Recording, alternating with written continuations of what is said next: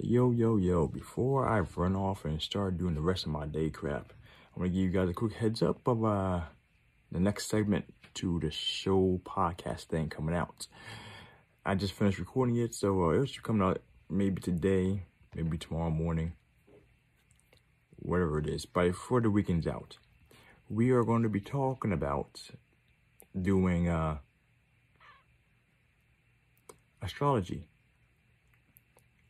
astrology, astrological analysis of TV shows, movies, and other such things that I find entertaining and people like because since I started doing my astrology stuff, every time I listen to someone talk that I don't know, or when I'm seeing people that I do know who are talking, I always put them right back in the categories. I'm like, oh, there's like, oh, air dominant sign over there, just two Geminis and, and uh, Aquarius talking, or oh, four Virgos talking in the corner. That's always how I am. And when I'm talking, when I listen to shows or watch every show, every movie that I ever come to, I'm always listening to how the person talks. I'm surprised I'm. I'm always listening to how the people talk and trying to place them into a category. So, man, he sounds pretty Sagittarius-like. Or, oh, man, I think he's probably a Pisces. Something I always do all the time.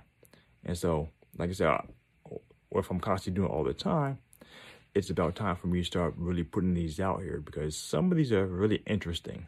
Like the archetypes there are every book, every movie has character archetypes that follow a certain script of how things are happening.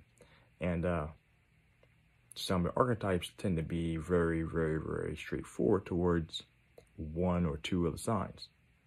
And so as we go through constantly watching, well, as we go through our life watching things, we can have a different outlook towards what we may think something could be.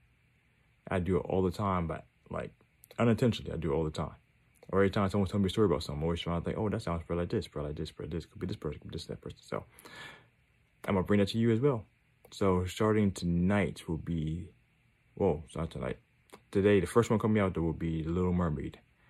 I just watched that yesterday and uh, like I said, just finished recording that. So when I get it all finalized, up and ready with all the other program stuff going on, you guys can check it out. Let me know what you think, and I will be looking forward to hearing what you guys think about it, and look forward to more of those because I already have so many of those that I have planned already. So stay tuned.